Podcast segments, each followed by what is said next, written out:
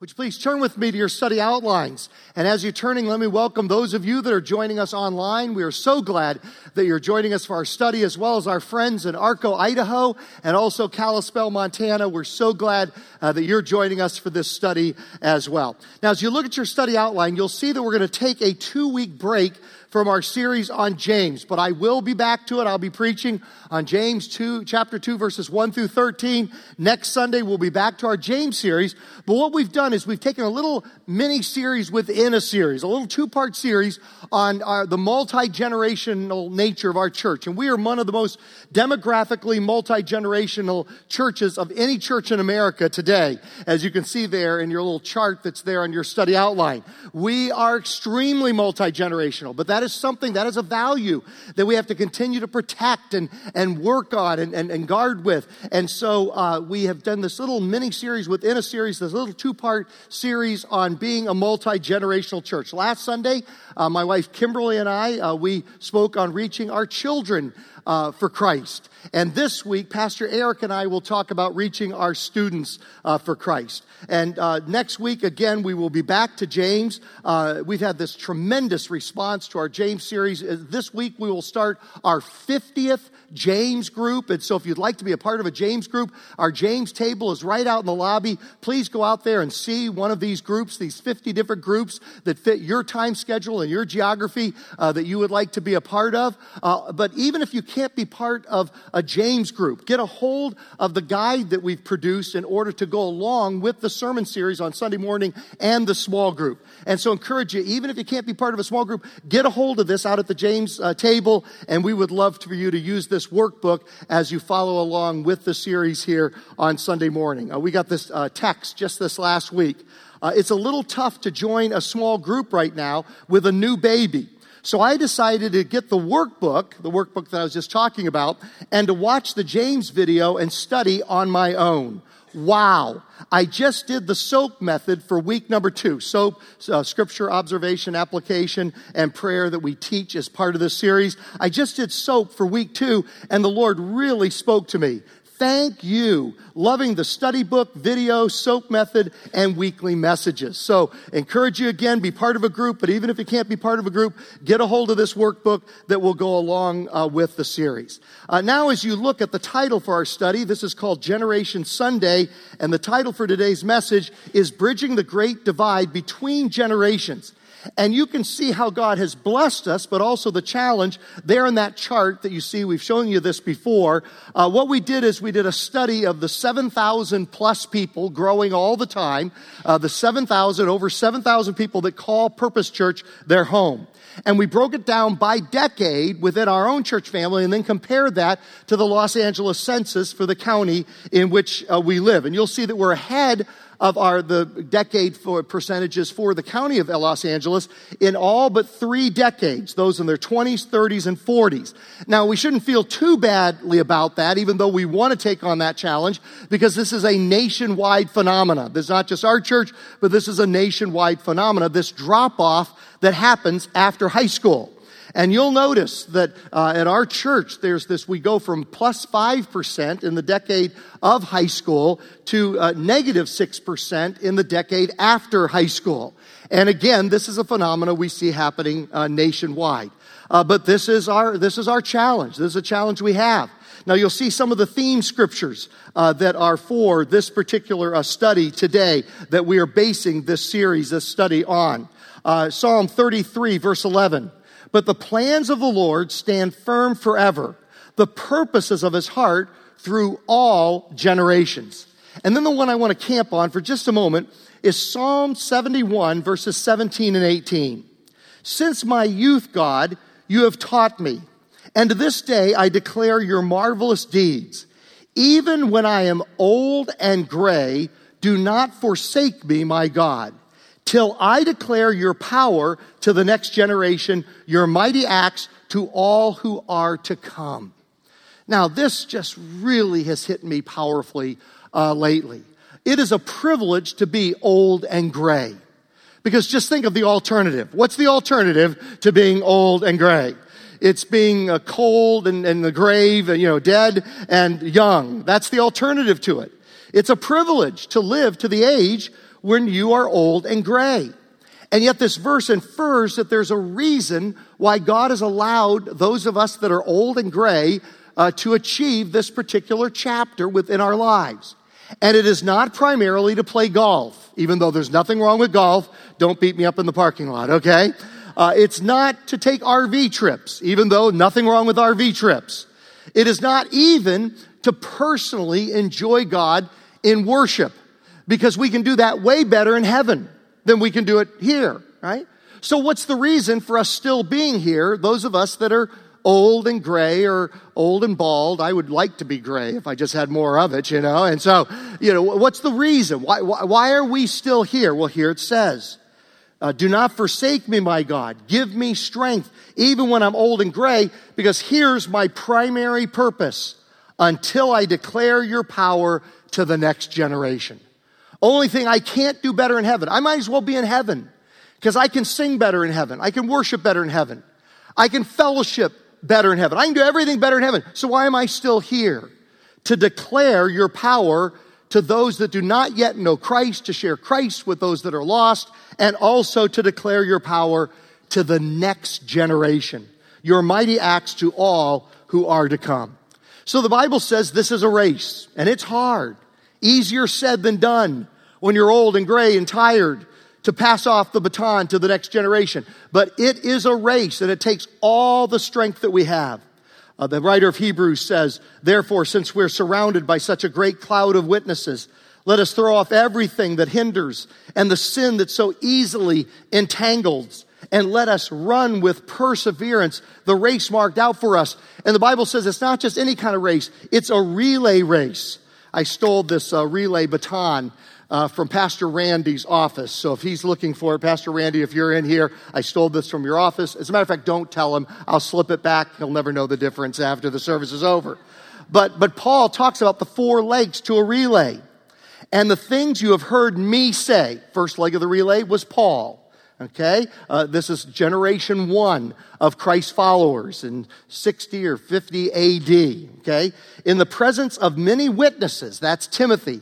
That's leg two of the relay. Paul has the gospel, passes it to Timothy and many other witnesses. Entrust Timothy to reliable people. Hand it off to the next generation, uh, the, the next leg of the relay, who will also be qualified to teach others to the fourth generation. And on it goes until the current time. Generation to generation until Christ returns. And so our goal when we're old and gray, when we are at the end of our relay leg, is God, give me the strength to pass this on uh, to the next generation. But as you'll see, this is our challenge to do that, uh, particularly after high school. How can we keep those after they graduate from high school in our youth group? How can we keep them connected uh, to the broader church? How can we keep passing on that relay baton? I've shown this to you before. Uh, this indeed is my favorite video because I'm one of the stars of it. And so usually, you know, home videos, they're always your favorite videos, right? And so as Pastor Eric comes up, let's watch this. Since the dawn of church history, ministry leaders have been passing the baton to future generations. Some transitions are smooth, others are not. Today, we're going to be talking about five classic examples of how churches pass the baton. One common mistake the churches make is that they never raise up another generation to pass the baton to in the first place. When they get to the end of their lap, there is no one there to receive the baton.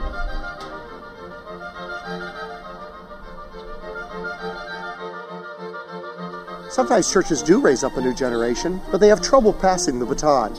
They drop the baton in the process. This is due to lack of foresight and preparation, and the transfer fails.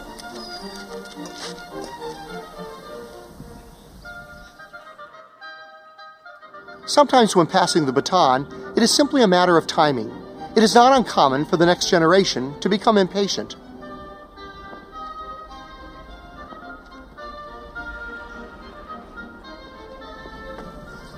This baby boomer is taking way too long. I want the baton now.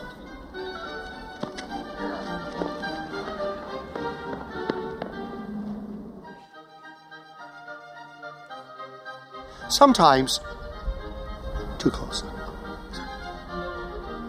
the previous generation isn't willing to give the baton up.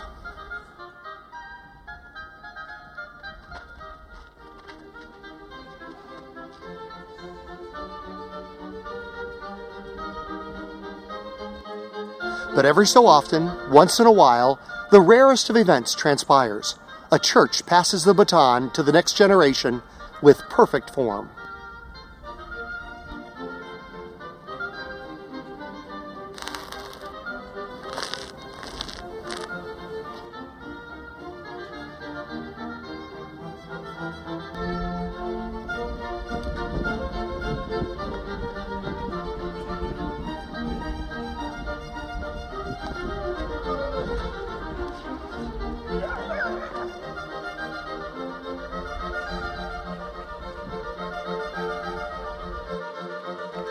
So remember, always be a church that passes the baton well.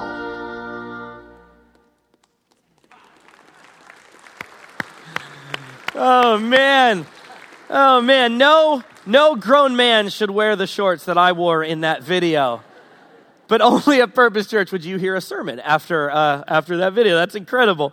Well, we're here this morning because we're talking about this this big idea of how do we bridge this great divide where for uh, you know for a while there's been a little bit of students in one location primarily and, and adults in another location. And, and how, how do we change that in a way? How do we come up with a new strategy to help students follow jesus for their lives? Now what does it look like for students to be really connected to church for their lives and, and, maybe some of you are asking this question, you go, man, this, this kind of sounds like this totally relates to high school uh, parents, parents of high school students. And you're absolutely right. And we've already shared this with our high school parents. And maybe you're asking the question, well, then why are we taking a Sunday to talk about it?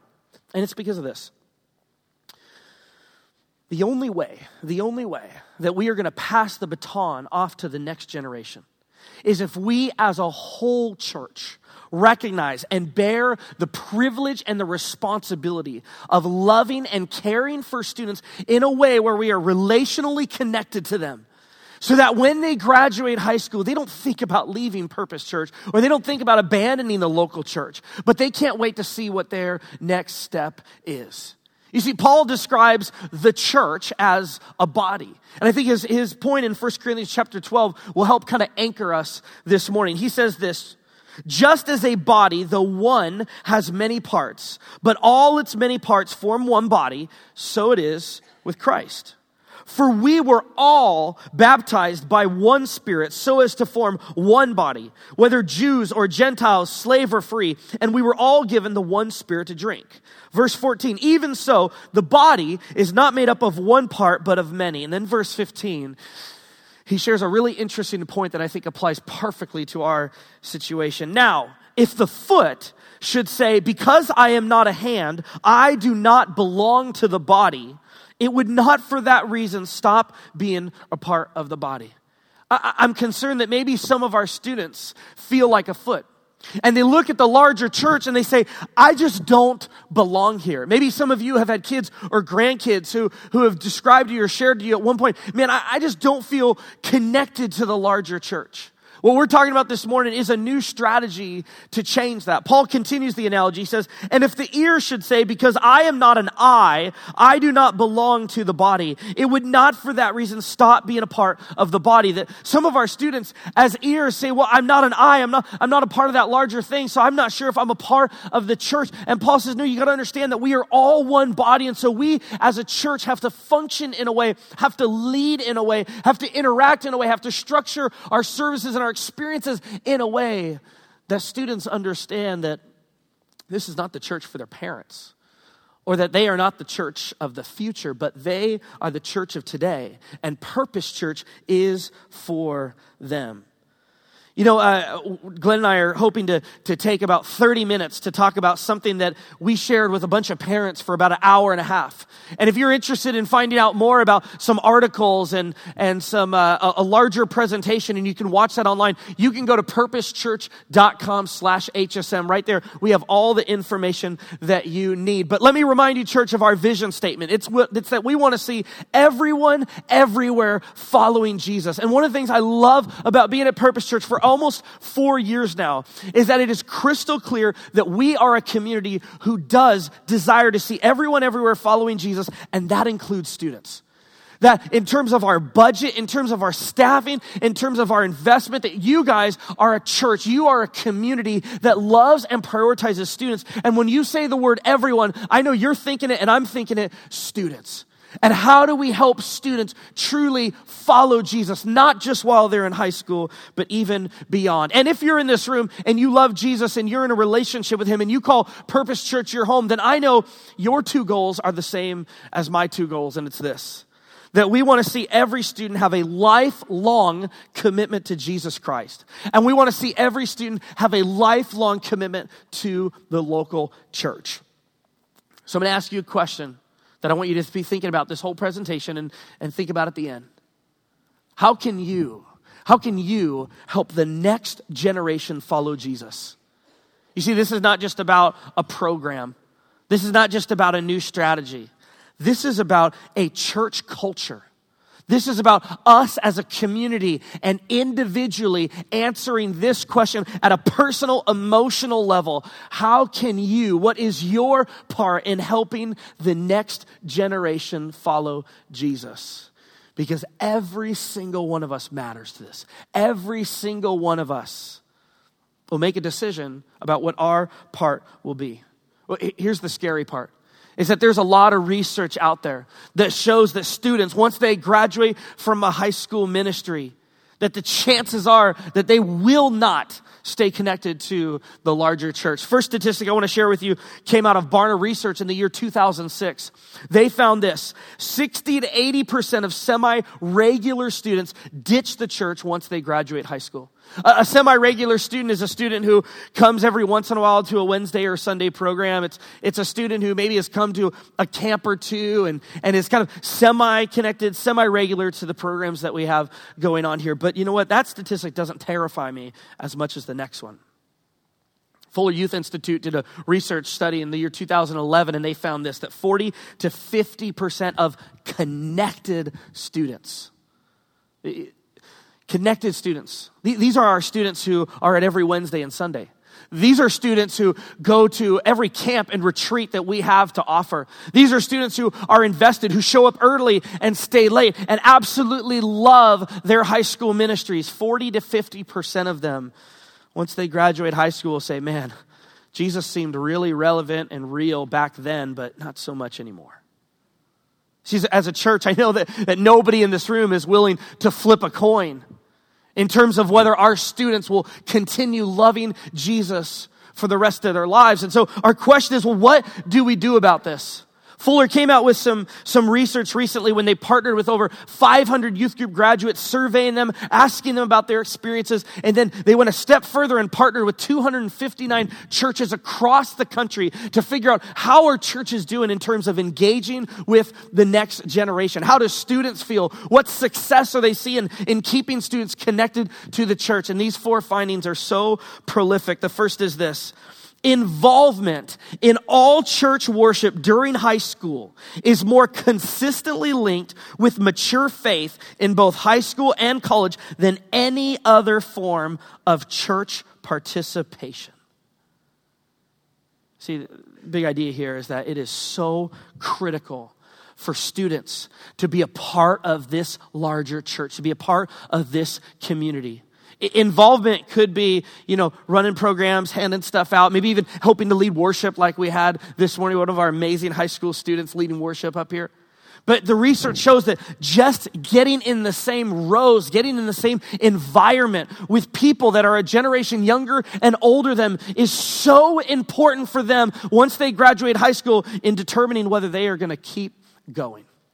Finding number two is this the more students serve and build relationships with younger children, the more likely it is that their faith will stick. And this is incredible because we have an amazing high school ministry here where we offer tons of programs and camps and retreats. And I know that all of that is absolutely critical.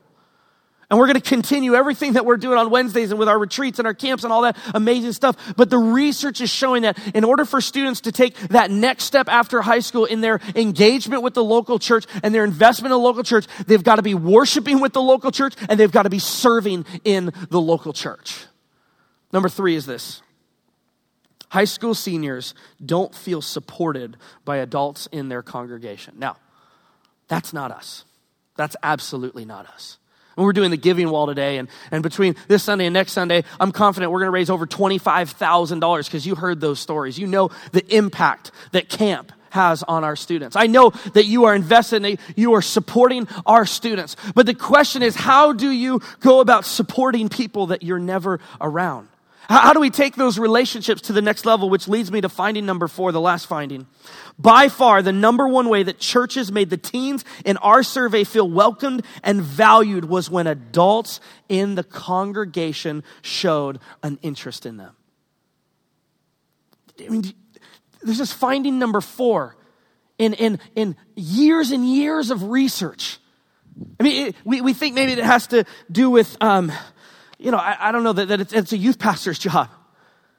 That, that you know, no, no adults could really pour into high school students. And yet the research is showing that if we can just get students in the same environments as adults, and adults will show an interest in them, that could change everything. I've told you this story before, but Trudy is one of our spiritual grandparents. She shows up almost uh, monthly to our high school ministry. And she shows up and she worships and she enjoys the, the experience that we have. And then she goes back into small groups with her students. And, and one of her uh, young adult leaders who she has worked with didn't have a place to go on Christmas Eve, didn't have any plans, didn't have anything to do. And Trudy found out about this. And so Trudy called her up and she said, Hey, Becca, I, me and some of my girlfriends, we do this Christmas caroling thing and we'd love for you to be a part of it. And, and Becca said, okay, okay, I'll come. And so they hung out and they had this incredible night together. And on Instagram, Becca wrote this. She said, What an amazing mentor right here. Beyond thankful to be a part in her life as she is a spiritual grandmother to our ninth grade girls at church. See, this is possible. This is possible. And this is what happens when young adults say, I will make an investment in students. I was talking with uh, another woman in our church this week. Her name is Ginny. And I had shared with Ginny a little bit about some of these, some of these new strategies and what it would look like to have high school students a part of the main worship service. And she said, well, where are they going to sit? And I said, I don't know. We'll see. And she said, well, if they're all kind of sitting together, is that okay? And I was like, yeah, then you can identify where they are. It's great. And she said, well, well, what should I do? And I said, it's, it's crazy. It's rocket science. You should just go talk to them. You should just walk up to them and chat with them and get to know them. And she's like, you mean they would want to talk with me? And I said, Ginny, you're getting it. Yes, they would love to talk with you. And I said, Ginny, you could take it a step further. You, you could go up to that student. You could say, hey, what's your name? And get to know their name. And hey, next week, if you want to sit with me, this is where I sit and you can sit with me.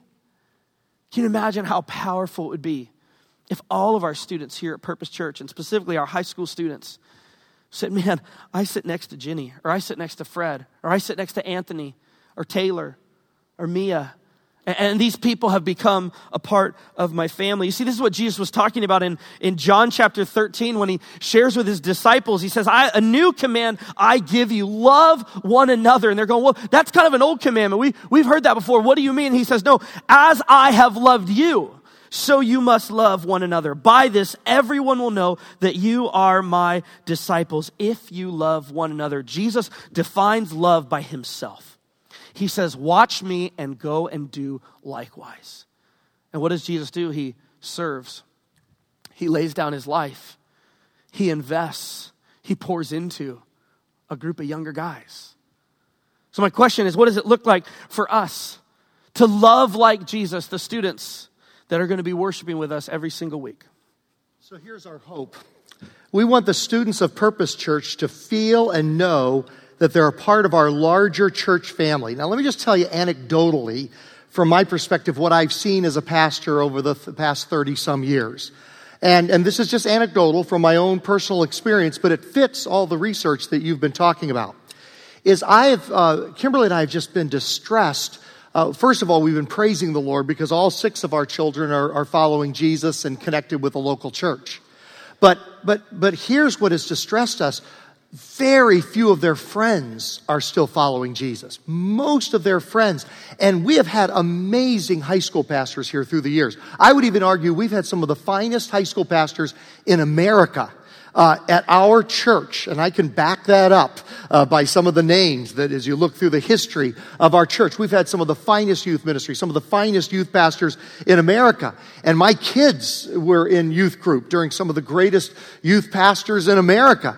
And yet, many, if not most, of their friends are no more following Jesus. It's like that flip of the coin that Eric was talking about. So many of them have fallen away. Now, I think the reason our kids avoided that is because they were connected with many adults within the church. Okay, and so because they were pastors' kids, they knew a lot of the adults and made friendships with a lot of the bro- adults in the broader uh, scope of the church. But their friends were youth group junkies and they were just in the youth group and never made the connection with the broader adult church. And so when youth group days were over, when high school was over, they drifted away. Uh, we found even within our own children that our children in general who had the best experience in high school ministry had the hardest time finding a local church in adulthood. And those of our children that had the not so great experience with high school ministry and as a result kind of got pulled over here into adult ministry, they're the ones that have found the easiest time uh, finding a church. Our uh, daughter-in-law and, and, and, son Andrew and Jessica, uh, they loved high school ministry. Chris Brown was their high school pastor. And, and they fell in love at Bass Lake. So it's what they call Bass Lake Love. That's where they fell in love and they met in youth group and fell in love in youth group and fell in love, you know, in love with their high school pastor. And as a consequence, they had trouble finding a local church. Now, now they found it but not after a lot of lectures from dad. I would say to them, you're not going to find Chris Brown in Palmdale, okay? Uh, you know, you're, you're going to have to fall in love with an ordinary church, a, a regular church of regular people. You're not always going to have this superstar, high octane youth group experience. Now, they found a local church, but it took them a longer time. Our daughter, Abby, on the other hand, um, uh, did not care for the high school pastor we had at that particular time, way before you, Eric, okay? And she didn't like the high school pastor. So you know how she rebelled? This was our strong-willed one we talked about last Sunday. She said, Mom and Dad, you can't tell me what to do. So she went and joined the adult choir. And I'm like, that's how you rebel? Uh, yeah, oh my gosh, you know. It's like, please, don't throw me in the briar patch, Mr. Fox, you know. So, so here she'd be in her robe in the adult choir instead of being over in a high school group. Well, she, no big surprise, had the easiest time connecting with the adult church after, after she uh, graduated. here's another thing that I've observed as a pastor is uh, for years I would see high schoolers here sitting with their parents instead of being over in our high school ministry. And I think to myself, oh, the church has failed them and failed that family. We failed those parents. We failed that student. Here they are over here instead of being in this wonderful high school experience, youth group that we experienced.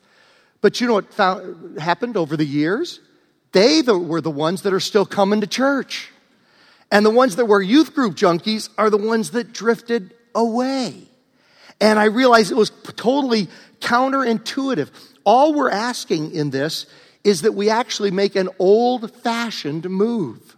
Okay, how's that for a change of pace? We're going to do something old fashioned. We're going to do something back to the way they did it in the old days. How many of you here today used to sit with your parents in adult church when you were kids? I did. West End Presbyterian Church, third row from the right, was the Gundersons' row. And the Covingtons were in front of us and the Ernests were behind us. And everybody had their spot.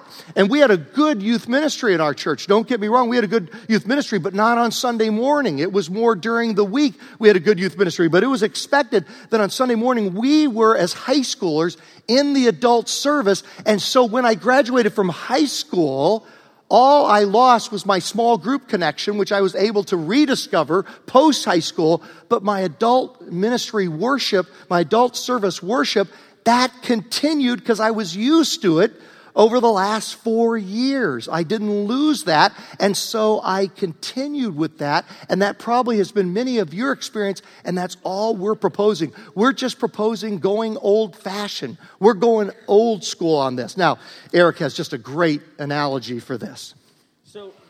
So, here we talking about relationships and the significance of uh, students being in relationships with the larger church. And I feel like what our model has become is kind of an arranged marriage where high school students have primarily stayed with other high school students for their four years. And then as soon as they graduate, basically what we say is high school graduate, meet the church, church, meet the high school graduate, love each other forever, be married forever. And it's just not working. So what we want to do is we want to go to, to a model of, of a dating experience where we want to help our students actually date the local church for their four years of high school ministry. Now, this doesn't mean that things are changing on Wednesday night. In fact, we're going to continue to go and push the envelope. We're going to continue to see more students get saved, incredible things happening over there. In fact, you know, our, our hope is to see every age and stage. We want to see every age and stage have a small group, have a big worshiping service, and have a serve component to their lives. And, and maybe, you know, I want to ask you as a congregation, where is your small, where is your big, and where is your serve? And where are those places in your life where you're saying, man, this is the small group that I'm getting really intimate with, that I'm vulnerable with, that I'm sharing with? What's that big worshiping community that I am invested to? Not just when it's, you know, convenient for me, but this is the service, this is the worshiping community I go to. And then where are you serving? Where are you investing and pouring out? You see, we just want the exact same thing for our students. What's happening on Wednesday nights is absolutely incredible across all student ministries. And as we're specifically talking about high school, we have almost 150 high school students over there. We have about 30 adult leaders who every single week are pouring them into small group. We have Pastor Jarrett and his team leading worship over there. We do our camps and our retreats, our student leadership. We've got all of that amazing, incredible stuff happening, but it all centers around their small. It all centers around them getting into a small group community and opening up and sharing and being known. You see, as our high school ministry continues to grow and grow and grow, we want that and we know that we can handle it and we know that every single student will be personally known for and personally cared for because we are a small group model. It's not the Eric show over there. It's all of the leaders who show up and invest in those students on a deep relational level. But here's the problem with our current model is that is the primary way that students are connecting with Purpose Church. Under this new model with every student having a small, a big, and a serve, that means that on Sunday mornings, we know that the family is so busy, there's so much going on, and we don't want to overload it. On Sundays, we're going to focus on helping students connect with their big worshiping community and giving them a place to serve because that's what the research is showing is helping students maintain their faith and their love for the local church for a lifetime. You see, what's awesome and beautiful about this is that our high school ministry, as incredible as I think it is and as amazing as I think it is, it is only going to be one third of their connection here at Purpose Church, which means when they graduate, and it will be painful and it will be hard and it will be challenging for them, but once they graduate, 66% of them continues to be connected past graduation to their big worshiping community and to their places of serving. You know, we, we have a high school student who uh, two years ago wasn't coming to our high school ministry at all. And I remember him walking by one day and I said, Hey, Jason, I'd love for you to come and hang out at high school. And he said, Nah, I, just, I, don't, I don't know anybody. I'm not sure about that. We said, No, Jason, you should, you should come and you should, you should hang out. And I said, Jason, give us one week. Give us one week. Well, this student decided to take me up on that challenge and he came the next week and he met some more students and some more leaders who poured into him. And just last Wednesday, just this last week, he, because he's a student leader, he ran our Wednesday night. He made this incredible video of students sharing their stories about how God has changed their lives. He gave a little mini sermon in the front. And here's a student who wanted really nothing to do with the high school ministry, got plugged in, is being discipled and poured into, is now leading the night. And he, he is going to be among the many students who are going to start to join us here at worshiping, at our worship service on a regular basis. You see, we have some incredible students who you are going to see in worship here, who you are going to see across the campus serving. And the question is, the question is, how are we going to make that successful for them? How are we going to help them to follow Jesus for their lifetime? Well, when it comes to Sunday mornings, we're going to do before and after things. We're going to, we're going to find ways for students to connect before the service and after the service. We're going to plan student engaging services. This means that when they're in here, as they're worshiping with us, we're mindful of them. So you're going to hear maybe some illustrations and some analogies that as they have always applied to you, that we're going to try to continue to apply them to students.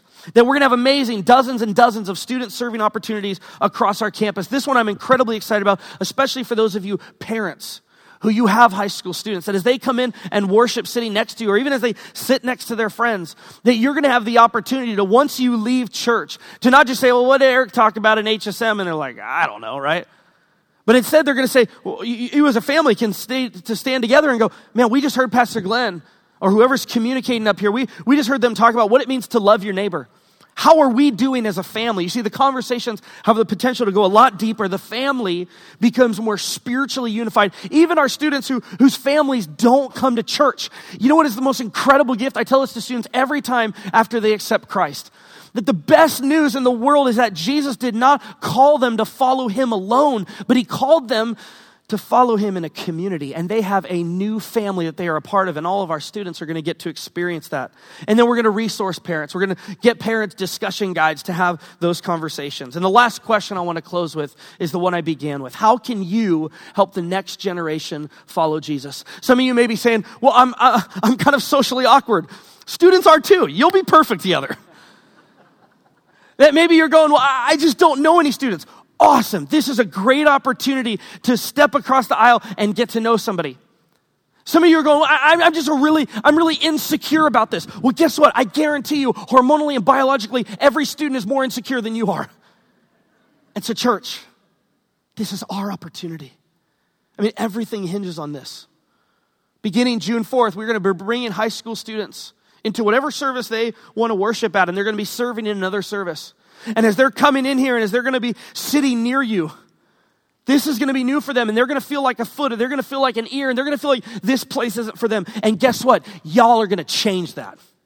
That you are going to change their minds. That you are going to show them that Purpose Church is not a place for their parents or their grandparents, but Purpose Church is a place for them where they are valued, where they matter, where God wants to work in and through their lives. So let me personalize it again. How can you, how will you help the next generation follow Jesus? Maybe that's giving at the giving wall. But maybe it's as they fill the pews and as you see them around campus, you get to know them and you invest in them because you know that their commitment to the local church and maybe even their commitment to following Jesus hinges on this. So, church, let's do it. Let me just tell you again uh, why I love this church and why I'm so blessed to be the pastor of Purpose Church. You can't tell your spouse enough times that you love them, and you can't tell as a pastor your church how much you love them. Let me just tell you why I'm so blessed to be your pastor. You may not realize how utterly unique this church is.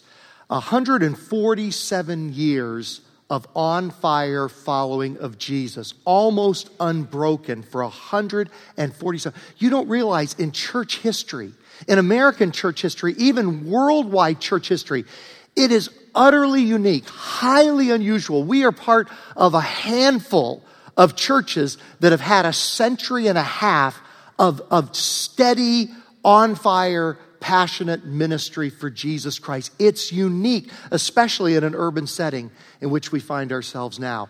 It is just incredible. Churches usually have one, two, or three generations and then fade away, either become ineffective or they disappear altogether. It is highly unusual, the experience that we've had uh, over the last 147 years. Whether you call this church Spadra Baptist Church or First Baptist Church of Pomona or Pomona First Baptist Church or Purpose Church, whatever you call it, it is unique what God has done here over the last 147 years. You can hardly see any other examples in worldwide church history. And here's the reason I believe it's happened. Because generation by generation, we have been willing to do what needs to be done to reach the next generation. Let me close with an illustration. Um, I turned 60 this year. I've mentioned that several times. And there are two approaches I can take to my health medically when I turn 60. The first is to do everything I can to avoid doctors at all costs. Okay? And that would be easy for me to do. I mean, I love my doctor, but I'm a bit of a hypochondriac and I'm always nervous before I go to the doctor and he's going to prescribe medicine that may have some side effects and he may poke and prod me in uncomfortable and odd ways. Uh, he he um, is going to ask me to lose weight. He's going to uh, challenge me to do something preventative care. I mean, this last time I was just in there a few weeks ago and he told me now that I'm 60, I need to have a colonoscopy. And so next week I'm going to have a colonoscopy. And, and, and your turn is coming, so don't laugh, okay? Your turn is coming. And, and you go in there, I got to drink the goop, and I hate doing that. I got a gag reflex, and, and, but I'll do it because my doctor told me to. So there's two approaches I can take. One is to completely avoid discomfort, getting out of my comfort zone, and you know will most likely be? That I will live shorter than I need to live. If I do that approach, I probably won't live as long as I can.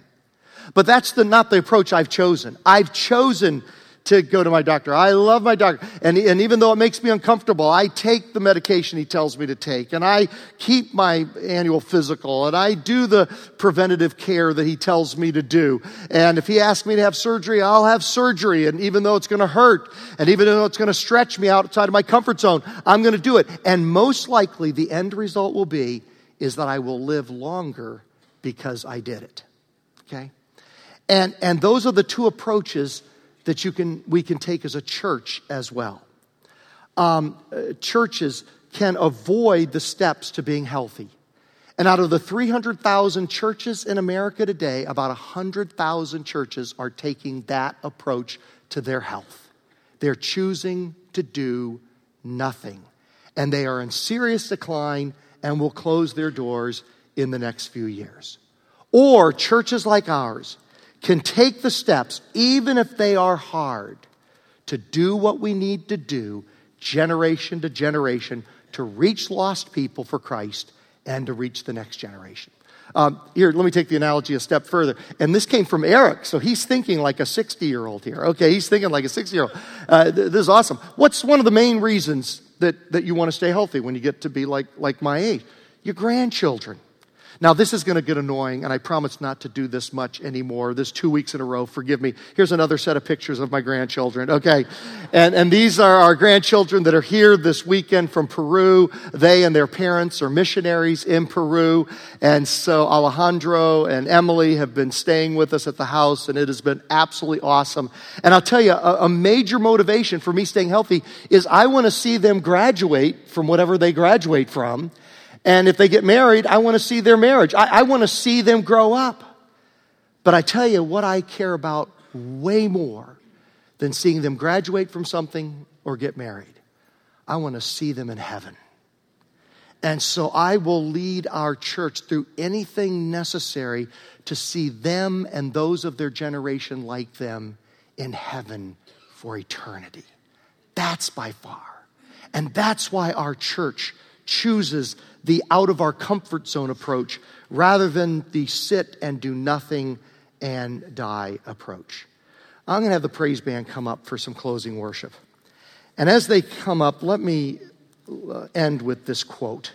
Uh, Thom S. Rainer, who's really an expert on what's going on in the Church of America today. Um, he, I just stumbled upon this this past week, but it was so appropriate for what we're talking about. He writes In many ways, I see 2016 as a pivotal year for thousands of congregations. Unfortunately, many church leaders and church members will elect not to change anything. These congregations will be among the 100,000 rapidly declining churches. But for other churches, new opportunities abound. For decades, churches could choose a path of modest to no change and do okay. That is not the case today.